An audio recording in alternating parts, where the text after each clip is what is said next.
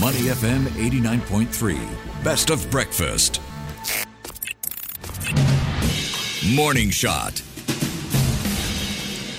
A very good morning to you and welcome to Morning Shot. I'm Lynlee. Moscow and Beijing have lashed out at the G7 summit, which took place in Hiroshima, Japan this weekend. The Group of Seven or G7 talks culminated with a dramatic in-person appeal from Ukrainian President Volodymyr Zelensky, who pressed the gathered leaders to remain united against Russian aggression. The G7 comprises the US, the UK, Canada, France, Germany, Italy, and Japan. The leaders also voiced their growing concerns over China and pledged to counter economic coercion, as reflected in the G7 statement on ensuring economic security, which uh, did not explicitly mention China. To analyze the issues in greater detail, we're joined by Ross Feingold, Director of Business Development at SafePro Group. How are you doing, Ross? Welcome to the show.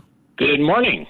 Good morning. Now, first off, what do you make of Moscow and Beijing's reaction to the G7's shared position on the Ukraine war, as well as China? Not a surprise. Uh, this one of the talking points that we see frequently from uh, Russia and China mm-hmm. recently is uh, criticism of blocs and, and, criticism of new Cold Wars. Mm-hmm. Uh, so, to the extent that they're saying, "Oh, you G7 countries, you're forming a bloc that's against us," uh, that that's kind of become a standard talking point. And uh, you know, to be fair to that, it actually kind of works in the sense that there are countries in, in, in certain parts of the world, the global south, that have not taken sides. Mm-hmm. Uh, and one of the reasons being simply that they don't want to be grouped into a bloc mm-hmm. uh, that comes off as being uh, pro one side or anti other. Uh, so no surprise that they're they're angry. They don't like the joint the various joint statements covering different topics, and just the very idea that there's a bloc that is uh, working on joint policies uh, to counter both Russia and China. And China has also retorted, right, urging the G7 not to become an accomplice in American quote unquote economic coercion. What do you make of that?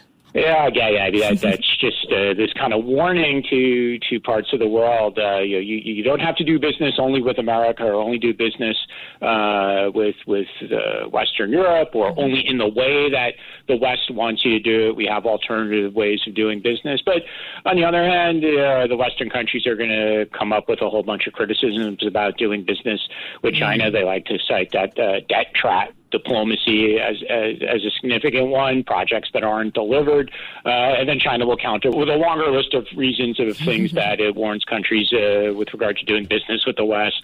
Let's talk a bit more about China. Are you surprised by the G7 leaders' willingness to sign on a statement that's so specifically directed at Beijing, even though China was not explicitly mentioned? Uh, not a surprise. Uh, even if China wasn't mentioned in this uh, statement on economic resiliency, China was mentioned, and frankly, frankly, China was criticized in the longer joint statement that covered a whole, a whole wider range of issues, and not just the United States, but the, European countries, to various degrees and at various speeds and, and on various issues uh, have been taking actions in this regard anyway, often under U.S. pressure. It began under the Trump administration, but but uh, you know, not using Huawei equipment would be a, an example. I mean, 5G networks, uh, the type of issue that falls into this space. And again, not all the countries were on board with the U.S. demands early on, but but the, they mostly followed uh, U.S. request on this. It just took a, a lot of persuasion by the U.S. Uh, so the countries have been doing this, but as the examples in the last seven, eight month show where we had the German leader and then the mm-hmm. French leader uh, flying to China with large business delegations. They still want to do business with China. As all that is happening, Chinese Special Envoy Li Hui began his own European tour, built by Beijing as a means to promote peace talks. Based on what you've heard out of the G7 talks, has that in any way proven effective in solving differences at all? Well, it's a, it's a little early in this Chinese effort to involve itself in, in mediating between Ukraine and Russia. It's moving slowly, and, and uh, the proof of that is that it, it took uh, the war to be go on for a year and multiple requests from the United States or, or Western European countries for China to get involved before China issued its so-called peace plan, which was more like like a set of ideas. It wasn't or, or concepts. It wasn't even really specifics about bringing about a ceasefire, for example. Mm. Uh, and it, it's also hard at this early stage for, for their involvement in, in trying to mediate a, a, ceasefire or an end to the war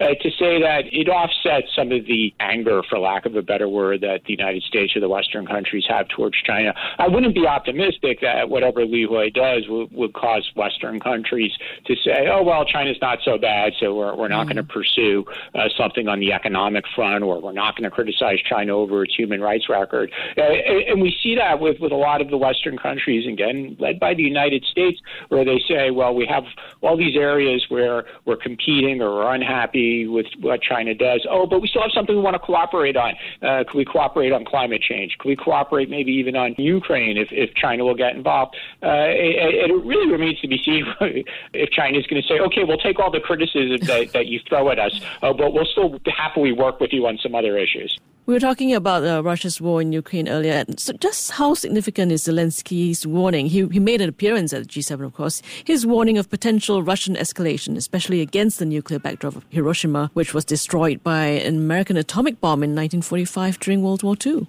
So far, Zelensky uh, seems to be doing his public diplomacy uh, the right way, and, and that's been the case since the war started. I, I, could certainly criticize him in, in the weeks leading up to the war when the United States and the UK started warning him, like, hey, this looks like it's coming. And Zelensky would publicly say, hey, you country, stop telling me this and stop saying it publicly because you're only scaring my population. Uh, but he's changed his ways ever since the war began, and he's, uh, whether by phone or by video conference, making speeches to foreign parliaments, and, uh, and more recently with his travels, when he, he engages it seems to work.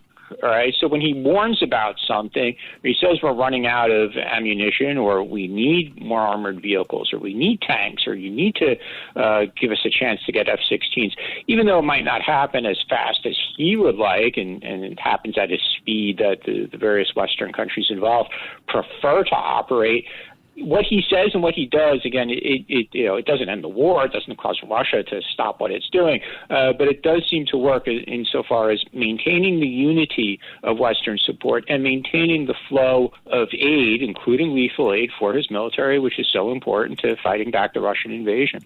Do you think he has somehow upstaged the G7 summit?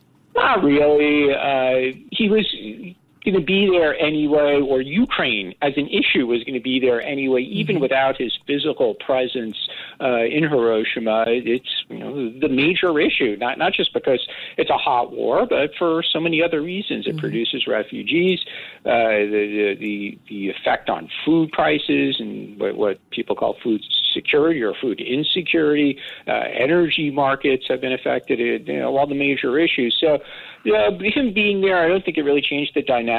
And uh, you know, if we look at these multiple statements across a number of different issues, not just economic resilience, but a number of other issues as well, it seems that the, the, those many diplomats and bureaucrats who came along with the G7 leaders had, had put some time into preparing these various statements anyway. And uh, even though any particular issue might not get a, a lengthy amount of time uh, when, when the leaders are behind closed doors talking, they did cover. To be fair to them, I mean, they did cover a very large range of issues in not only Ukraine and not only China. Okay, on a wider perspective, some experts say that the three C's that have changed the world in the past few years are COVID, conflict, and economic coercion. In your opinion, how much of that holds true, and how has that changed international world order? Must countries necessarily take sides? Well, there certainly have been uh, some of the, the key issues. Uh, but there's another C, which is uh, climate change, mm. that, that also gets a lot of attention, um, and perhaps more so in, in Europe. The European Union countries, for example, are very big into climate change policies. And then there, there's uh, areas closer to where we are, and I'm thinking of the Pacific Island countries, which has been a place of intense competition in, in recent years between China and, on the one hand and the United States and Australia, lesser extent Japan and France. Uh, on the other, where the countries in that region are saying, we need your help, we need the help of uh, uh, the rest of the world, the economic powers, because we're, we are affected by climate change. Uh, so, uh, yeah, those, those, have been the key issues. The role of COVID is is changing. I, I saw on social media a medical professional made the very valid point that it, it, we're not in the same situation as we were one, two, or three years ago, but the number of people who might die might be greater than, say, the common common cold every year or or, or, or in a regular flu season. So it's still a, a serious issue. Uh, but but you know, as far as changing the international world order, I mean that's that's something that's in flux. I mean I would say you know, with the bias mm-hmm. that, that comes with being an American, some of those international organizations like the UN or the WHO uh, or the WTO, and the WHO is one's having its annual meeting this week. Uh, but it'll, it'll prove again uh, while the, the, the international media attention is focused on it how ineffectual uh, it could be. And I would say that about all these international organizations. So one thing's in flux is uh, Russia and China are mm. criticizing these blocs, uh, but will things like the U.S. IPEF uh, make a difference, or the initiative in, in, for the Pacific Island countries that the U.S. and Western countries announced uh, about a year and a half ago? Is that going to make a difference in that part of the world? So they're they're they're not necessarily alternative international organizations, mm-hmm. but we do see some blocs forming up that uh, appear to have some some ideas on on things like multilateral aid, for example, uh,